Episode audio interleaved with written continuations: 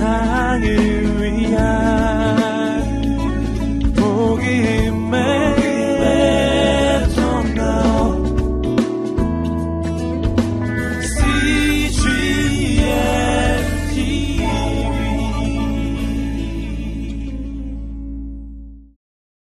요한복음 21장 1절에서 17절까지 말씀을 저와 여러분이 함께 번갈아가면서 읽도록 하겠습니다. 요한복음 21장 1절에서 17절까지 말씀입니다. 제가 먼저 읽겠습니다. 그 후 예수께서는 디베레아 바다에서 제자들에게 다시 자신을 나타내셨는데 그 나타내심은 이러합니다. 베드로, 디도로하고는 도마, 갈릴리 가나 사람인 나다나엘, 세베대의 두 아들들 그리고 다른 두 제자가 함께 있었습니다. 시몬 베드로가 그들에게 나는 물고기를 잡으러 가겠소 하고 말하자 그들이 우리도 같이 가겠소 하고 말했습니다. 그들은 나가서 배를 탔습니다. 그러나 그날 밤 그들은 물고기를 한 마리도 잡지 못했습니다. 날이 밝아올 무렵 예수께서 바닷가에 서 계셨으나 제자들은 그분이 예수신 줄 알아보지 못했습니다. 예수께서 제자들에게 얘들아 물고기를 좀 잡았느냐 하고 물으시자 그들은 한 마리도 잡지 못했소 라고 대답했습니다. 예수께서 제자들에게 말씀하셨습니다. 그물을 배 오른편에 던져보라. 그러면 물고기가 잡힐 것이다. 제자들이 그물을 물고기가 너무 많이 걸려 그물을 배 안으로 들어올릴 수가 없었습니다. 예수께서 사랑하시던 제자가 베드로에게 말했습니다. 주이시다. 시몬 베드로는, 베드로는 주이시다라는 말을 듣자마자 벗어두었던 겉옷을 몸에 걸치고 물로 뛰어들었습니다. 그러나 다른 제자들은 배를 탄 채 물고기에 가득한 그물을 끌면서 배를 저어 육지로 나왔습니다. 배가 바닷가에서 약 200규빗 정도밖에 떨어져 있지 않았기 때문입니다. 제자들이 육지에 도착해서 보니 숯불을 피워 놓았는데 숯불 위에는 생선이 놓여 있었고 빵도 있었습니다. 예수께서 제자들에게 말씀하셨습니다. 너희가 방금 잡은 생선을 좀 가져오라. 시몬 베드로가 배에 올라 그물을 육지로 끌어내렸습니다. 그물 안에는 큰 물고기가 153마리나 들어 있었습니다.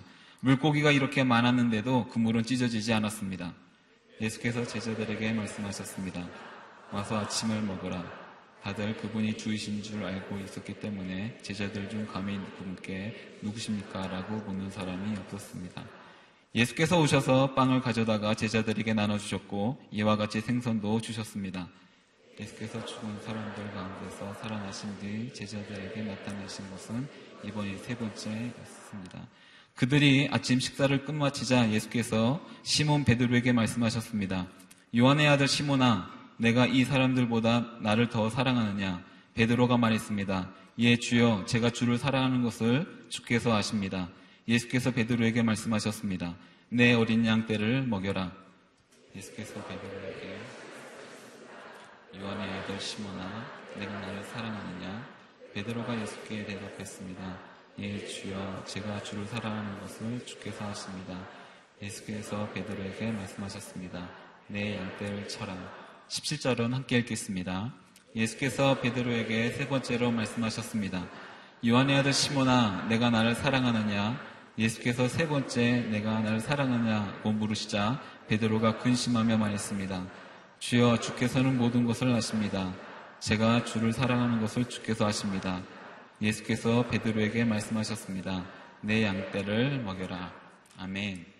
네, 오늘 어, 브로셔에 없는 이름이 등장해서 갑자기 당황하셨을지도 모르겠지만 원래 이제 갑작스러운 이상중 목사님 미국 출장이나 아니면 또 다른 스케줄 때문에 함께 메시지를 나누게 됐습니다. 저는 대학 청년 본부에서 청년부를 섬기고 있는 김태형 목사라고 합니다. 아, 아니 박수는 치지 마시고요. 10월 화성은 추억이라는 주제로 말씀을 전하고 있습니다. 아, 신앙인이 가져야 될 추억에 대해서 첫 번째 주에 이상준 목사님이 이렇게 말씀을 하셨었습니다. 아, 추억이란 과거로 돌아가는 것이 아니고 하나님께로 돌아가는 것이다. 신앙인들이 가져야 될 추억이라 함은 무언가 옛날에 좋았던 시절 아니면 내가 헌신하고 아니면 주님과의 뭔가 풋풋하고 아름다웠던 그 아름다운 추억들과 기억들을 되새기는 것이 아니라 하나님을 다시 만나는 것이고 기억하는 것이라고 정의할 수 있을 것 같습니다. 과거를 사는 것이 아니라 오늘을 살지만 과거를 사는 것이 아니라 지금 살아서 역사하고 계신 하나님을 만난다는 것 그것이 바로 어, 우리가 가져야 될 추억이라고 말할 수 있습니다. 그래서 처음 주제를 추억으로 잡았다가 리멤버 미로 바꿨다고 아마 첫 번째 시간에 상주 목사님이 말씀하셨던 것 같습니다. 하나님은 과거의 하나님이 아니십니다. 사람들은 이것을 알고 있음에도 불구하고 자꾸 과거의 하나님, 좋았던 무언가 자신의 신앙의 추억들, 기억들을 되새기고자 하는 것들이 많은 분들이 갖고 있는 어떤 어, 벗어나고 싶지만 벗어나지 못하는 그런 모습들인 것 같습니다. 특별히 뭔가 헌신에 대한 성김과 하나님을 만났던 때에 대해서 말하고 있다면 이렇게 이야기하는 청년들을 꽤 많이 봤습니다. 지금은 그렇지 못하는데 예전에는 한참 그랬던 모습을 보면서 특별히 뭐 제가 그에 대해서 어떻게 판단한다거나 그런 건 아니지만 어, 이렇게 과거를 회상하면서 다 그럴 때가 있는 거라고 헌신할 때가 있고 뭔가 할 때가 있고 다 그렇게 할 때가 있다. 라고 말하면서 지금은 그렇지 못한 자신의 모습을 뭔가 적당하게 합리화시키는 모습들을 가진 청년들의 모습도 보았습니다. 그런데 어, 우리는 지금 또다시 바로 이 순간 살아서 역사하고 계시는 하나님을 만나야 된다는 것은 변함없는 진리라고 믿습니다. 사랑 여러분 가운데 혹시 과거에 수련회 때 아니면 저희 교회 같은 경우에는 어, 초반에 이제 40일 특세를 하잖아요. 40일 특세 때 받았던 그 말씀, 그 은혜로 지금 벌써 10월인데 그때의 경험으로 그때의 하나님을 두고 지금을 살지 않게 되기를 주님을 축복합니다. 어쨌든 결론부터 얘기하자면요. 저희는 왜 그 일을 시작하게 됐는가, 우리의 신앙이, 우리의 믿음이 어떻게 시작했는가를 동기를 확인하는 것부터 다시금 기억해야 되는 것 같습니다. 열심히 없다든가, 헌신이 떨어졌다든가, 이런 이야기들이 아니고요. 아니면 내가 그럴 만한 자격이 없다. 아니면 그럴 만한 능력이 없다. 이런 이야기를 하는 것이 아니라 우리가 그것을 할 수 있었을 만한 그리고 그렇게 부르셨던 그 순간을 다시금 기억하자는 이야기입니다. 오늘 우리가 확인해야 될 것은요. 부르심입니다. 부르심의 자리로. 갈릴리라고 말하는 그 부르심의 자리로 다시 한번 우리가 말씀을 통해서 함께 어, 그 자리를 한번 확인해 봤으면 좋겠습니다. 먼저 메시지의 배경을 조금 쭉 같이 살피면서 어, 말씀을 좀 같이 나눴으면 좋겠습니다. 오늘 요한복음 21장의 처음 시작의 배경이요. 디베라라고 하는 어, 바닷가입니다. 그 디베라라고 하는 지역의 바닷가인데요. 이 디베라는 갈릴리 호수, 이곳 갈릴리 바다, 뭐 호수인데 바다만큼 넓기 때문에 어쨌든 그런 그 갈릴리 바다의 서쪽에 위치하고 있는 도시였습니다. 아, 교통상의 요충지였고요. 여러모로 뭐 산이 있고 바다가 있고 굉장히 좋은 위치이고 또한 자연 경관이 뛰어났기 때문에 휴양지로도 그리고 많이 사람들이 찾았던 도시로도 유명했던 곳으로 사람들은 알고 있고 그렇게 전해지고 있습니다. 이 디베라라고 하는 지역에 처음이 나타난 건 아니고요. 요한복음 6장을 보면 그 곳 건너편에서 예수님께서는 오병이어의 기적을 어, 행하셨습니다. 그리고 그 기적을 보고 사람들이 오베라, 디베라 건너편으로 다시 돌아오시자 사람들이 많은 사람들이 배를 타고 돌아와서 알려진 지역이기도 합니다. 그런데 이 디베라라고 하는 지역보다도 바닷가라고 하는 지역이 바닷가라고 하는 어, 호칭 자체가 좀 더 다른 어떤 기억들을 우리에게 주고 있는 것 같습니다. 바닷가는요 제자들 많은 수의 제자들이 부르심을 받았던 장소입니다. 어, 이렇게 뭐 좀 이따가도 같이 말씀을 나누겠지만 뭔가 물고기를 잡고 있을 때 예수께서 찾아오셔서 그들을 제자들을 불러주셨던 장소이기도 하다는 것입니다. 더불어 갈릴리 자체가 굉장히 많은 예수님과의 추억이 있었던 장소입니다. 많은 기적을 베푸셨고 말씀도 많이 하셨습니다. 예수님의 주된 어떤 사역지가 바로 갈릴리였습니다. 이 바닷가에서 지금 왜 돌아와서 어, 물고기 이게 어부의 일을 하고 있는가에 대한 설명은 없습니다. 이걸 갖다가 많은 사람들이 고민을 많이 하고 많은 추측도 해봤지만 일단은 그것은 조금 멈추고 어쨌든 고기를 낚는 일을 하고 있습니다. 생업에 종사하고 있다는 거지요. 어부였습니다. 어부가 고기를 낚는 것은 취미 활동이라든가 여가 활동, 여가를 이렇게 활용하는 것이 아니라 생업이었습니다. 이렇게 자신의 어떤 일들을 하고 있는 그 가운데 예수께서 찾아오시는 이야기입니다. 근데 이 찾아오시는 때가 처음 찾아온 때가 아니라 부활 사건 이후에 예수께서 제자들을 찾아오셨다는 것 또한 조금 우리가 눈여겨서 봐야 될 부분인 것 같습니다. 그래서 부활 이후에 예수께서 찾아오시거나 몸 이렇게 제자들 가운데 보이실 때는 성경에는 나타나셨다라는 표현으로 부활 이전과 부활 이후를 구분합니다. 예수께서 또다시 제자들에게 나타나셨습니다. 지금은 바닷가이고 그리고 그들은 일을 하고 있는 상황입니다. 어쩌면 부활의 능력을 보고도 부활인 것을 알고도 예수님을 직접 만나고도 이 부활의 능력으로 살아가지 못하고 있는 어떤 일반 보통 사람들에 대한 이야기일 수도 있습니다. 물론 이 이야기를 섣불리 빨리 진행해서 뭔가 생업에 잘 종사를 하고 있다가 모두 다 주님의 부르심 때문에 뭐 선교사가 되고 목사가 되고 이렇게 하자는 결론은 아닙니다. 어쨌든 지금 주님이 찾아오실 배경이 그렇다는 이야기입니다. 그리고 부활하신 예수께서 자신들의 제자를 찾아가셔서 부르십니다. 제자들은 보니까 2절 말씀에요. 이렇게 나옵니다. 시몬 베드로, 그리고 디도라고 하는 도마, 갈릴리 가나 사람인 나다나엘, 세베대의 두 아들들, 그리고 다른 두 제자들. 점점 호칭이 이렇게 좀 불명확하게 갑니다. 명확한 누구의 아들, 뭐 이런 식으로 가다가 나중에 가서는 그냥 두 제자들, 이름도 나오지 않는 두 제자들이 있는데요. 숫자로 따져보니까 일곱 명입니다. 일곱 명의 제자들이 있는 상황 가운데 왔다는 거죠. 숫자로만 따져본다고 하더라도 7이라는 숫자는 하나님께서 좋아하시는 완전 숫자입니다. 7일 동안의 창조의 어떤 시기를 완성, 완성하셨기도 하고요. 이 숫자에 대한 개념을 갖고 사람들이 많은 연구를 했었는데요. 맞다, 틀리다는 얘기가 아니라 잠깐 소개를 하면 뭐, 하늘의 숫자는 3입니다. 성부, 성자, 성령. 이런 식으로 3이지요. 그리고 땅의 숫자는 4입니다. 동서남북. 이런 식으로 4의 숫자가 있고, 산과 사, 하늘과 땅을 더하면 7이라는 숫자가 되고요. 예수께서 뿐만 아니라 하나님이 이 7이라는 숫자에 대해서 많이 드러났던 것도 있고요. 3 곱하기 4는 12입니다. 그래서 12제자, 12지파 뭐 이런 얘기들. 그리고 이것이 요한계시로 가면 12 곱하기 12에서 144, 14만 4천에 대한 이야기들이 나오기도 한다고 합니다. 어쨌든 숫자에 대한 개념이에요. 그래서 7이라는 숫자를 가지고 7명의 제자들이라기보다는 7명으로 대표되는 이 부활의 능력을 경험한 그런 일반 모든 사람들, 교회를 대표해서 모든 교회들을 보는 것이 맞다라고 하는 사람들도 있었습니다. 그러나 또다시 돌아와서 어쨌든 지금 하고 있는 일이 생업입니다. 어부의 일을 하고 있는 사람들 가운데 예수님께서 찾아오셨다는 겁니다. 불쑥 이렇게 주님이 찾아오실 때가 있는 것 같습니다. 물론 우리가 주님을 찾아가서 뵙고자 하고 뭔가 구하고자 하고 그럴 때 응답을 받기도 합니다. 그러나 가끔은 아니 꽤 많은 경우에 있어서 주님이 이렇게 불쑥 삶의 현장으로 삶의 한복판으로 찾아오실 때가 있는 것으로 보여집니다. 잠깐 이 이야기를 부분을 묵상하다가요. 그런 고민을 했습니다. 아, 묵상하다가요. 아, 주님이 지금 나에게 오시면 어떡하지? 저는 제 하는 일이라고 하면 좀 그렇지만 제가 하는 일은 설교를 하고 강의를 하고 뭐 이런 거 아니겠습니까? 하고 이 준비하고 있는 책상 가운데 주님이 갑자기 불쑥 찾아오시면 나는 어떻게 반응할까? 마치 이들이 몰라봤던 것처럼 나도 예수님 몰라볼까? 주님 저 잠깐 바쁜데요. 설교가 참 안 되네요. 힘드네요. 잘 안 풀리네요. 주님이라 말하지도 않겠죠. 중간에 뭔가 그거 말고 몇 페이지를 봐라 말씀하시면 아, 네 알겠습니다. 볼까 아니면 보지 않을까 이런 여러 가지 생각을 해봤습니다. 과연 어떤 때 주님이 그 자리로 불쑥 찾아오실까? 만약 이 자리에 계신 여러분들의 상황으로 바꿔보겠습니다.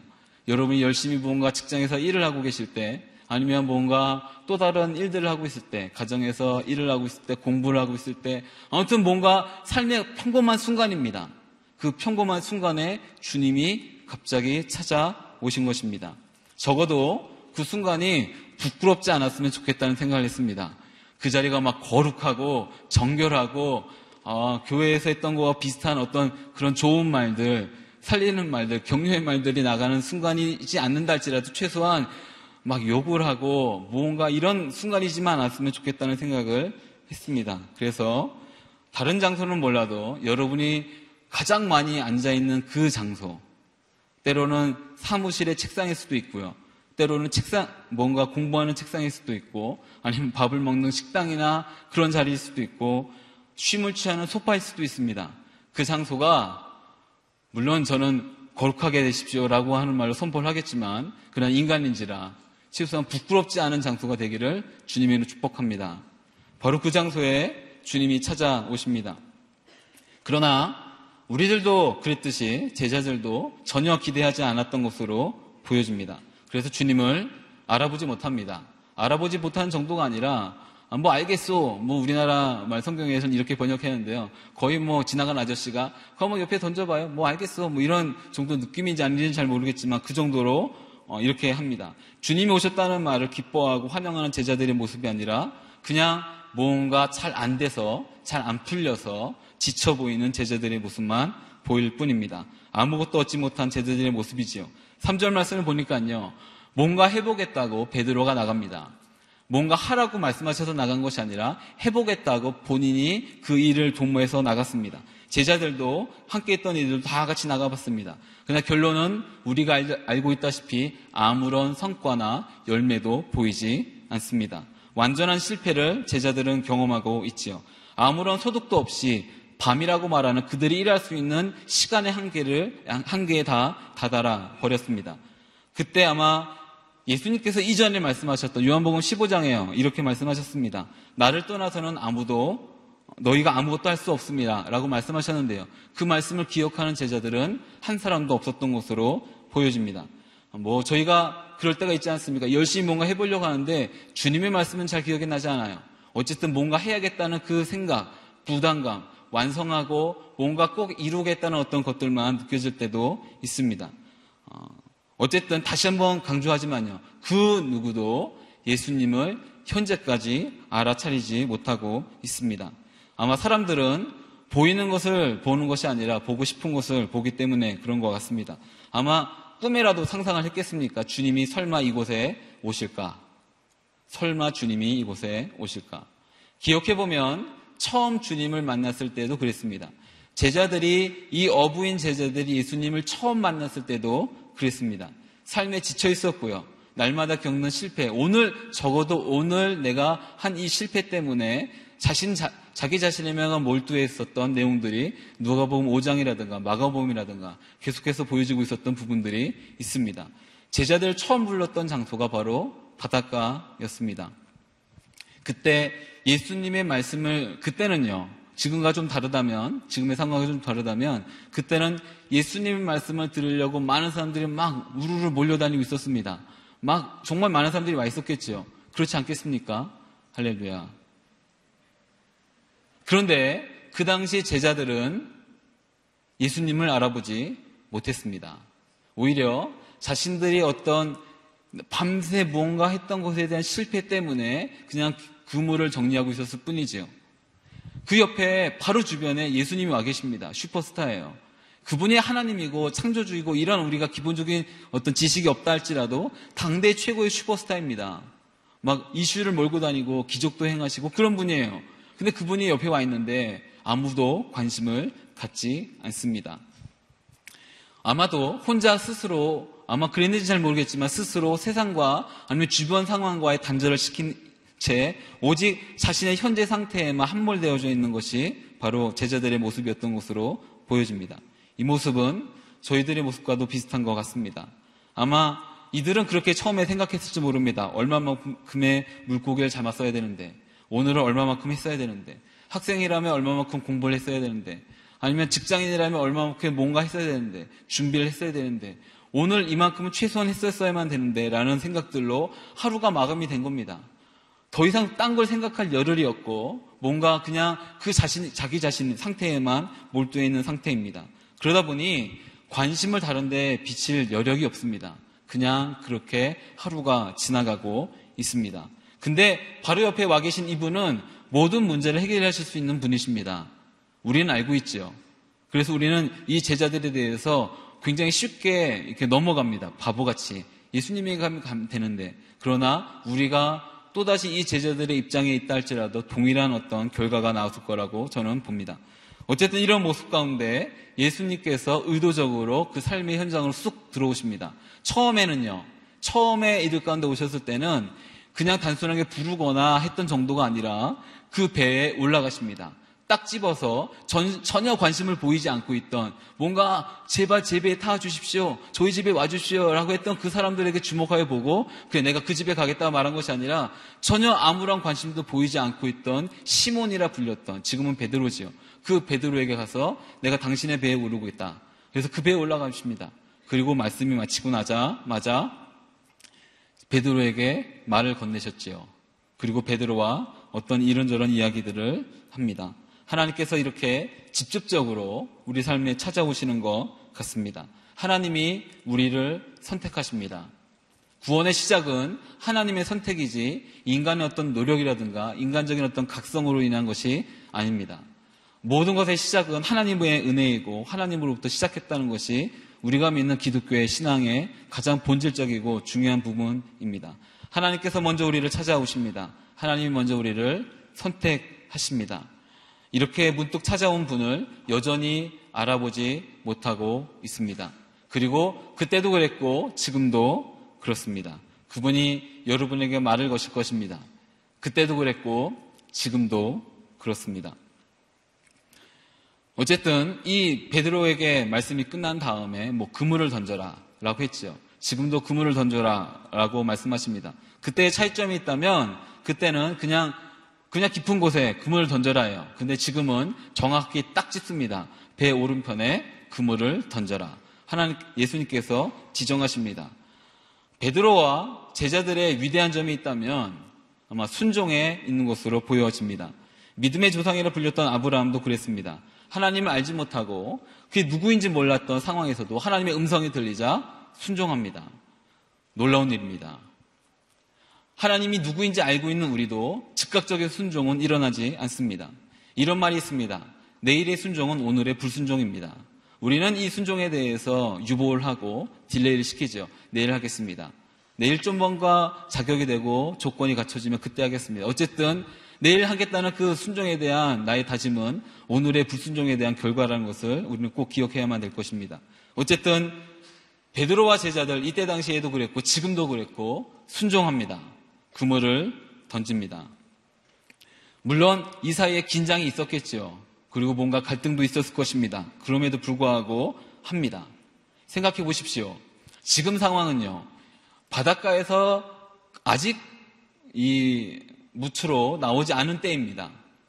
그러다 보니 그 거리가 한 200, 그러니까 계산해 보니까요. 아까 계산해 보면 한 80m 정도 떨어진 거예요. 70에서 80m 정도 떨어진 거리입니다. 근데 예수님께서는 배를 타고 가까이 오신 것이 아니라 저 멀리 계세요. 그리고 아침이기 때문에 안개에 꼈다고 말하고 있습니다. 그리고 배에 타 있는 사람들이 뭔가 하다가 잘 안 됐어요. 지금 대화가 저와 여러분이 하는 것처럼 이렇게 뭔가 하는 정도가 아니고 굉장히 저 멀리 있는 바닷가입니다. 바닷가에서 뭐 물이 치고 있고 뭐 이런 상황 가운데 하는 대화예요. 예수님께서도 아마 얘들아 라고 하셨을까요? 그냥 고민해 봤는데 그러진 않았을 것 같습니다. 얘들아 말했을 것 같아요. 얘들아 뭐 좀 잡은 게 있냐? 이 사람들의 대응은 어땠을까요? 없습니다. 아마 그 말투나 아니면 그 어떤 무엇이 들렸을까요? 그러면 오른쪽에다가 던져봐 합니다. 그리고 순종합니다.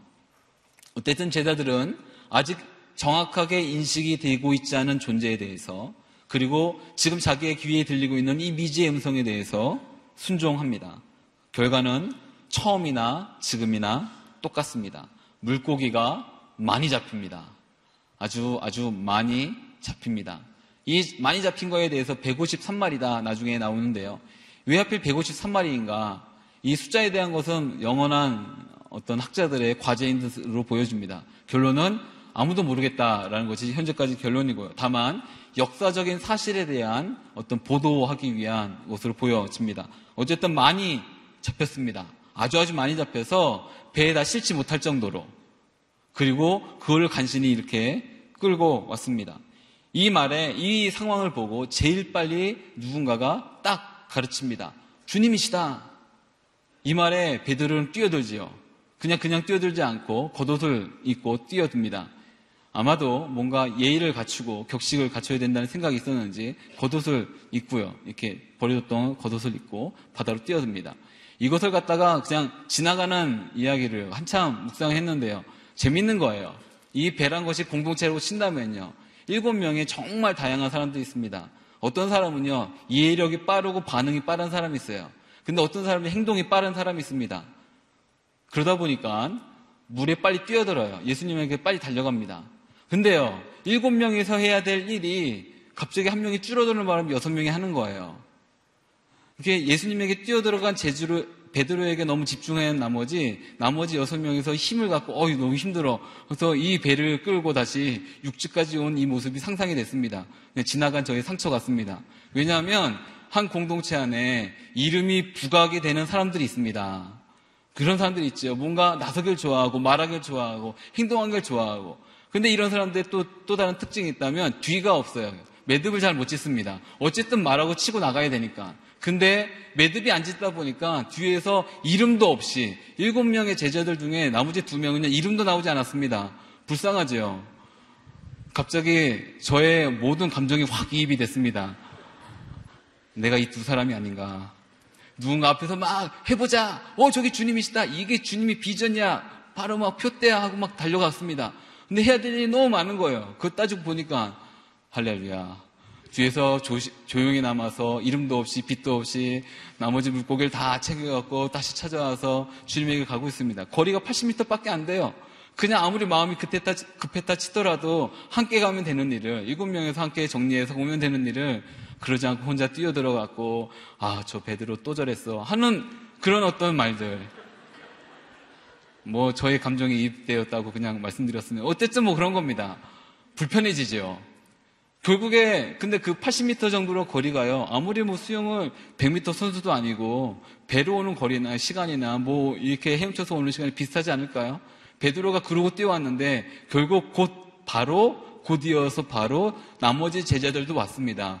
그러면서 속으로 생각하지 않을까요? 왜 뛰어든 거야? 도대체 왜 뛰어든 거야? 막 그런 생각들. 그러나 여기 나와 있는 표현이 재밌습니다. 그물이 찢어지지 않았습니다. 이 사역의 결과가 찢어지지 않았다는 겁니다. 우리는 이 마음 불편한 것 때문에 그물을 찢어버립니다. 그물을 놓아버리려는가? 이게 뭐야? 그냥 그런 어떤 자기 기분에, 자기 감정에 빠져버릴 때가 있죠. 공동체 안에는 이런저런 사람들의 관계가 있습니다. 그리고 함께 가야만 합니다. 물론 누군가는 물로 먼저 뛰어버릴 수도 있습니다. 뭐 가는 거 시간이나 거리도 비슷할지도 모릅니다. 그래도 한 공동체입니다. 찢어지지 않는 공동체가 한국 교회가 됐으면 좋겠고 우리들이 속한 공, 교회가 됐으면 좋겠습니다. 요즘 하도 어, 찢어지고 있는 모습들이 많아서 그냥 했던 들었던 생각들입니다. 이러고 주님에 갔습니다. 갔더니 떡과 생선이 준비되어 있습니다. 그리고 주님께서는 생선을 좀 갖고 와라라고 말씀해 주십니다. 주님께서 모든 양식을 음식이 아니라 양식을 먹을 모든 양식을 다 준비하고 식사의 자리에 초청하신 것입니다. 생각해 보면 주님께서는 언제나 그렇게 제자들을 먹이셨습니다. 말씀으로 그리고 실제로 무언가 먹을 거로 요한복음 초반을 보면요. 내가 생명의 떡이다라고 말씀하시면서 먹어야 되는 것을 계속해서 말씀해 주셨습니다. 제자들도 한편으로는 주님과 함께하는 이 식사의 자리가요. 아마 언제나 행복하고 즐거웠을 것으로 생각되어집니다. 물론 때때로 식사 자리가 끝나거나 이렇게 모여있을 때 몇몇 제자들이 잠깐만요. 주님이 예수께서 스승께서 어떤 자리 가시면 제가 오른편, 제가 쟤는 왼편 이런 자리 아시죠? 이런 어떤 불편한 말로 인해서 관계를 굉장히 서먹하게 하는 순간이 있었겠다 할지라도 어쨌든 제자들에게 있어서는 예수님과 함께 식사하는 것이 참 좋았을 거라고 기대가 됩니다. 그런데 지금은 그 기대가 없습니다. 조용합니다. 제자들이 예수님 앞에 갔는데요. 조용합니다. 왜 조용할지는 우리도 알고 있죠. 그리고 딱 한 사람, 적어도 베드로에게는 이 자리가 참 불편했던 것으로 보여집니다. 왜냐하면 얼마 전 예수께서 부활하시기 전에 그 3일 전 예수께서 돌아가시던 날 밤 자신의 입으로 자신이 다짐했던 것을 완전히 배신했기 때문에 그렇지요. 그리고 지금 이 상황이요. 딱 그때랑 비슷합니다. 해가 막 뜬다는 얘기는 닭이 세 번 울리는 것과 비슷한 그런 시즌이지요. 음식이 차려져 있고 모닥불이 펴져 있고 뭐 그런 상황입니다. 하필이면 그때 그때는 조금 아주 예전에는 며칠 전에는 예수님이 저 멀리서 잡혀 계셨습니다. 그런데 지금은 바로 앞에 있어요. 그때도 지금이고 다른 것이 하나 있다면 한마디도 말하지 않고 있다는 사실입니다. 어쨌든 이 상황에서 무언가 막 베드로의 머릿속에 막 떠오르지 않았을까 하는 기억들이 그냥 그런 묵상을 해봤습니다. 베드로는 무슨 생각을 하고 있을까요? 왜 말을 하지 못하고 있을까요? 베드로는 언제나 말도 빠르고 행동도 빨랐던 사람입니다. 아시나요? 모든 제자들 중에서도 말이 가장 빨랐어요. 그래서 언제나 뭐 예수님 말씀하시면 툭 하고 치고 나왔지요. 할렐루야. 그랬던 베드로입니다. 베드로가 이런 생각을 가지게 된 것, 이렇게 어떤 자리에 가지게 된 것은 아마도 뭐 변화산이라든가 이런 모든 기적들의 자리 가운데 좀 특별한 자리 가운데 예수께서 항상 베드로와 다른 두 명의 더 제자들을 동석하셨던 것도 이유이기도 하지만 어쨌든 자식이 나름대로의 자신 나름 어떤 거에 의해서 뭐 자신의 자리를 이렇게 자리매김하고 있었던 것으로 보여집니다. 그래서 늘 혼났지만 그러나 언제나 말이 앞섰던 사람입니다. 그래서 언제나 그에 대한 대답들은 말은 이런 거에서 할 수 있습니다. 걱정하지 마십시오. 할 수 있습니다. 걱정하지 마십시오. 다른 사람은 몰라도 저는 잘할 것입니다. 그냥 제가 느끼는 베드로의 말투로 제 말투로 바꾼다면 두고 보십시오. 저는 그렇지 않을 겁니다. 걱정하지 마십시오. 예수께서 꾸지람 하십니다. 그러나 속으로는 그렇게 생각했을지도 모릅니다. 꼭 제가 아니라는 것을 보여드리겠습니다. 걱정하지 마세요. 시간이 흘렀습니다.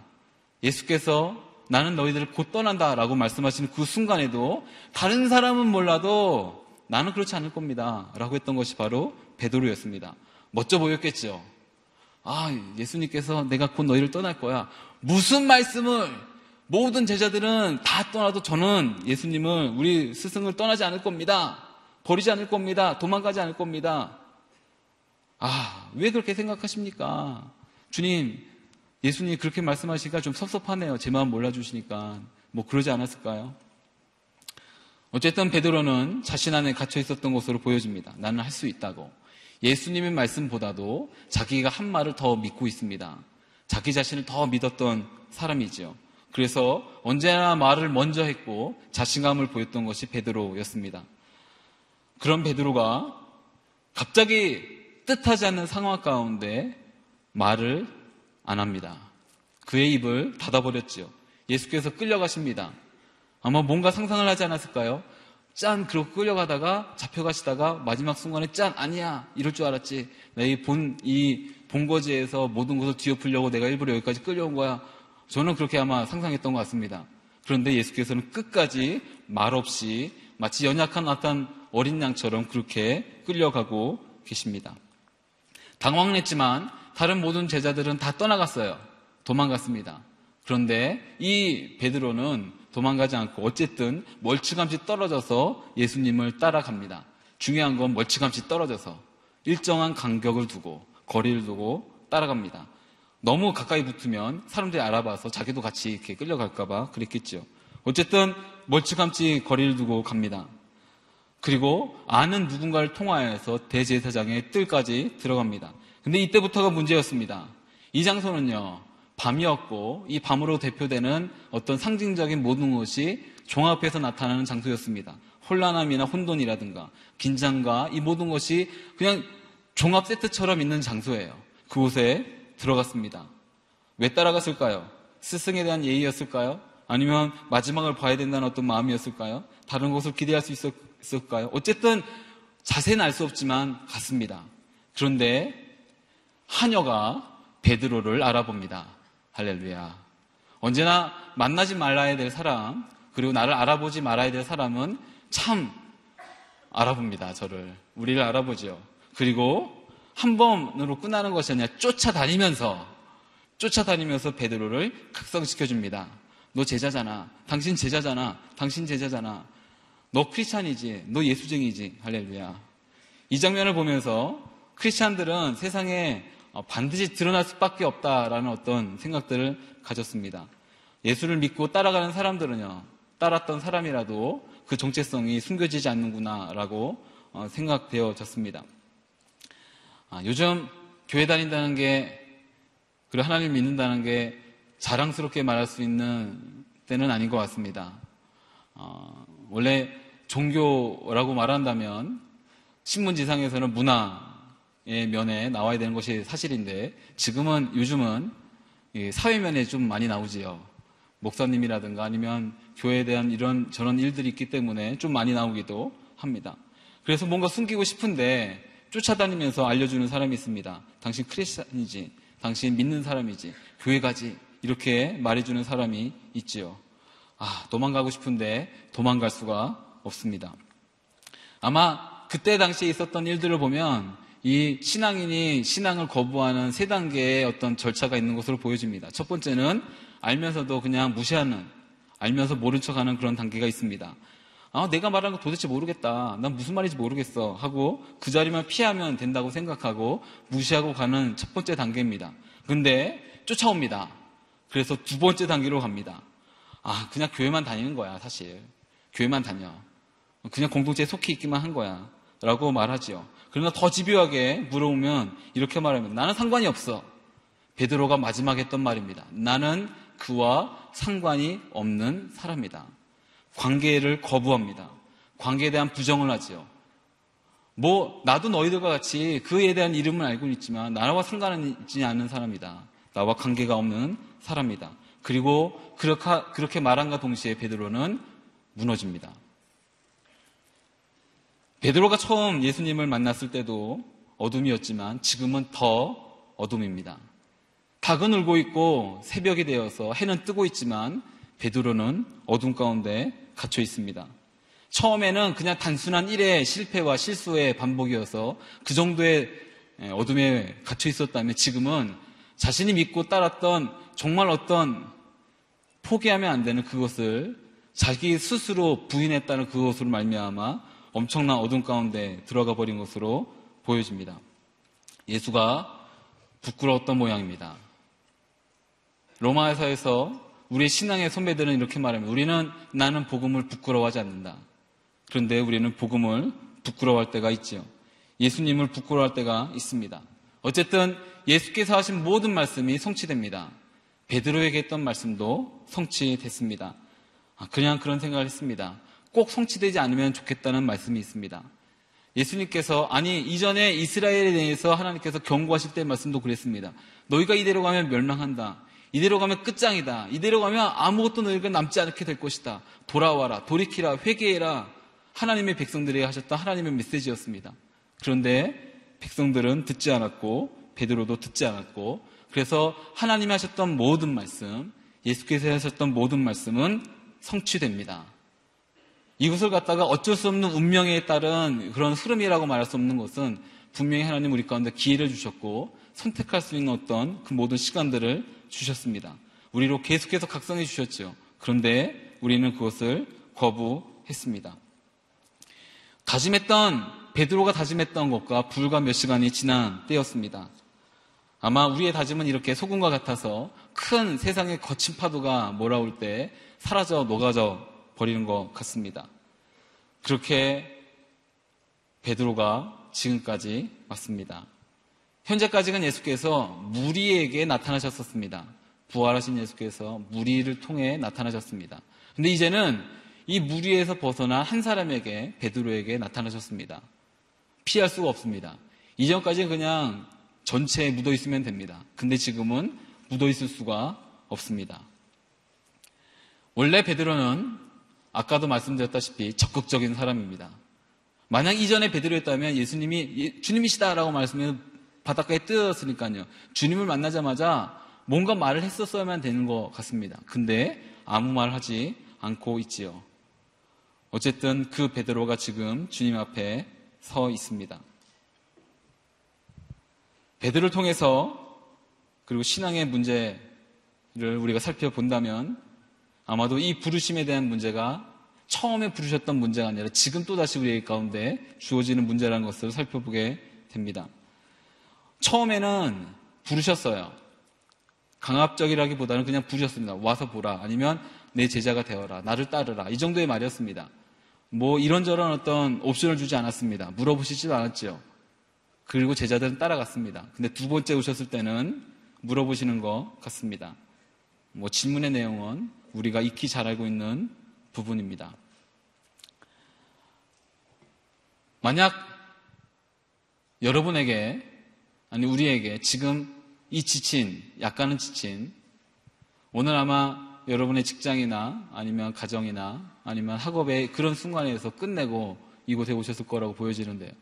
이 마지막 순간에 주님께서 여러분을 찾아오셨다면 우리는 주님을 만날 것을 기대하고 이 자리에 와 있지만 어쨌든 우리가 생각하지 못한 타이밍에 우리가 생각하지 못한 그 자리에서 주님이 여러분에게 말을 거시고 있다면 여러분은 어떠한 말을 하고자 하십니까?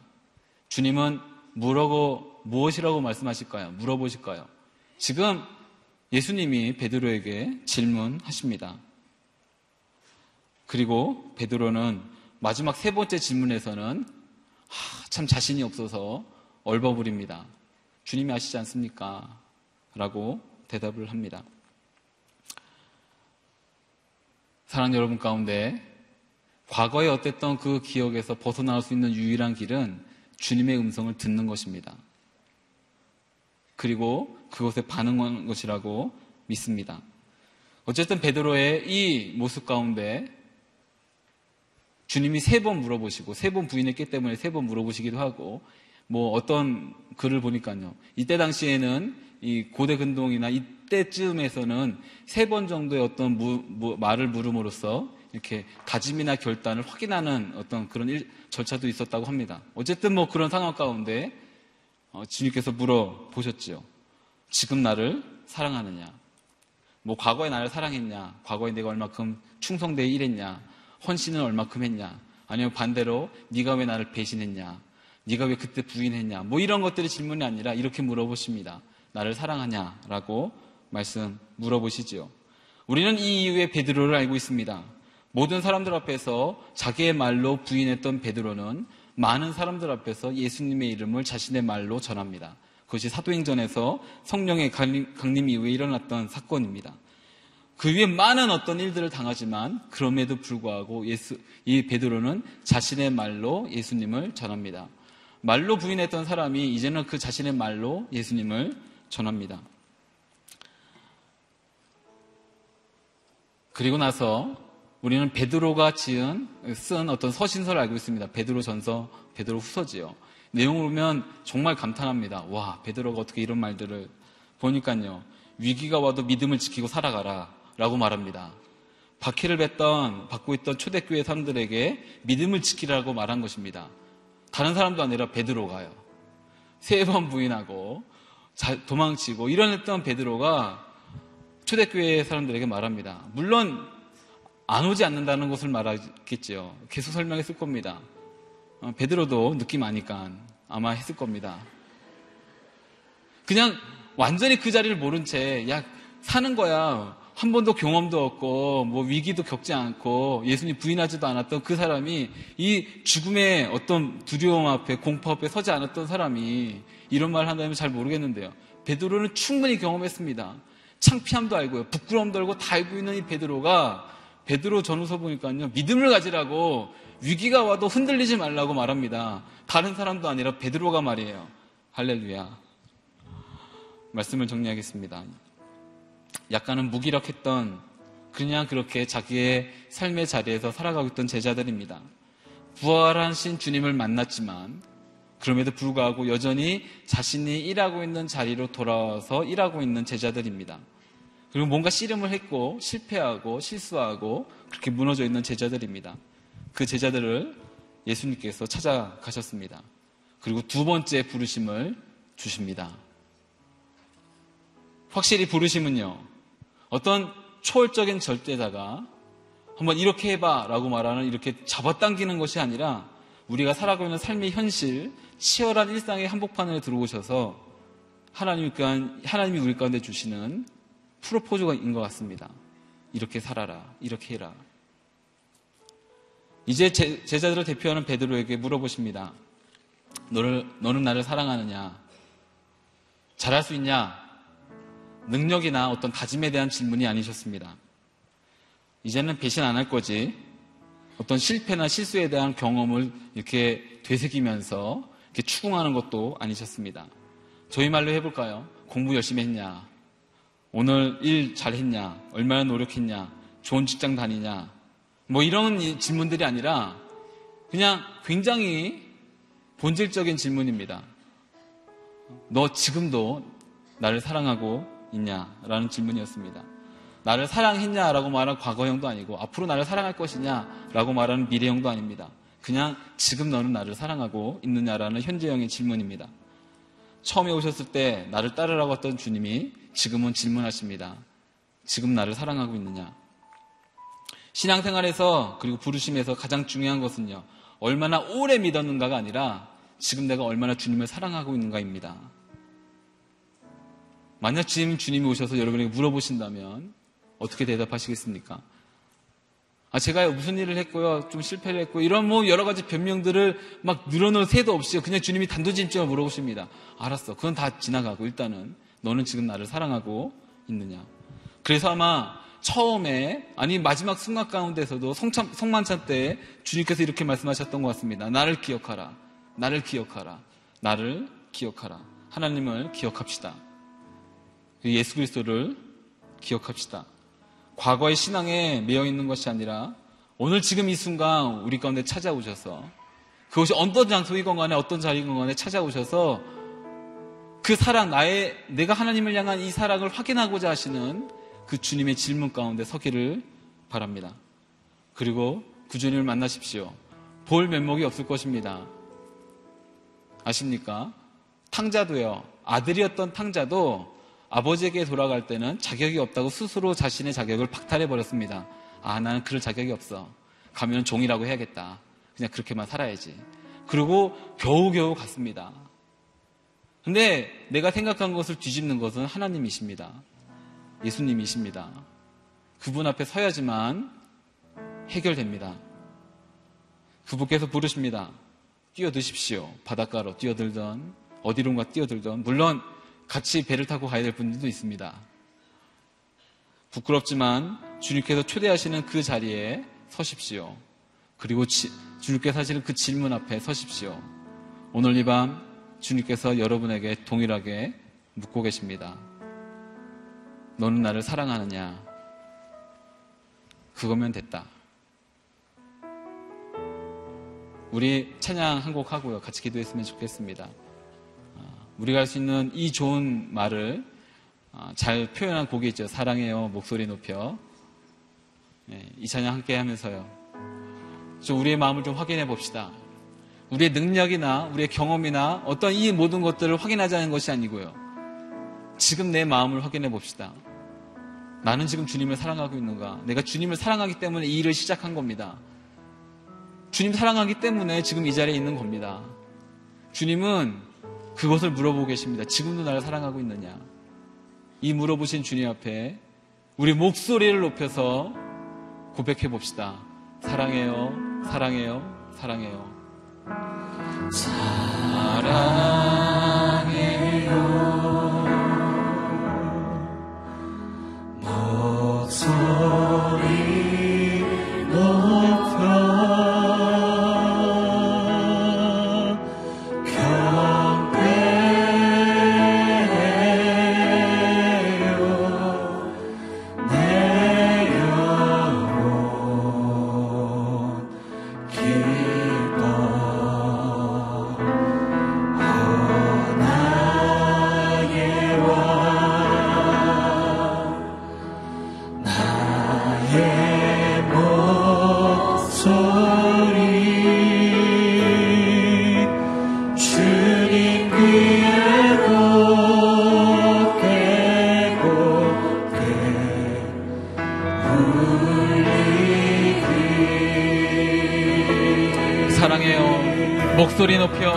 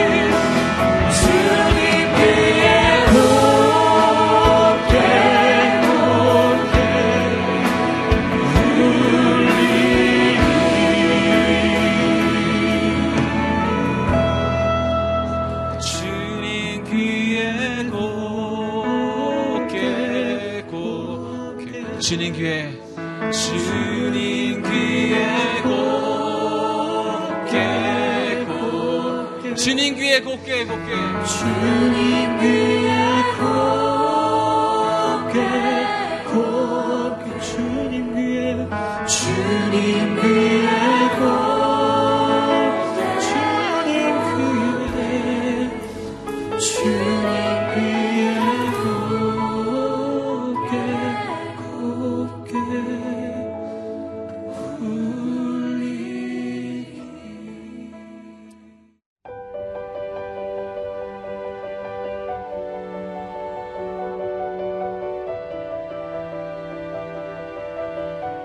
세상에는 수많은 교회들이 있지만 더 깊이 있는 말씀 강해를 찾기 위해 크기로만 교회를 선정하지 않습니다. 보다 좋은 영적 콘텐츠를 더 많이 나누기 위해 방송비를 받지 않습니다. 1년 365일 복음만 전하고 싶어서 우리는 광고를 하지 않습니다. 온누리의 복음을 땅끝까지 CGN TV와 함께 땅끝 선교사가 되주세요.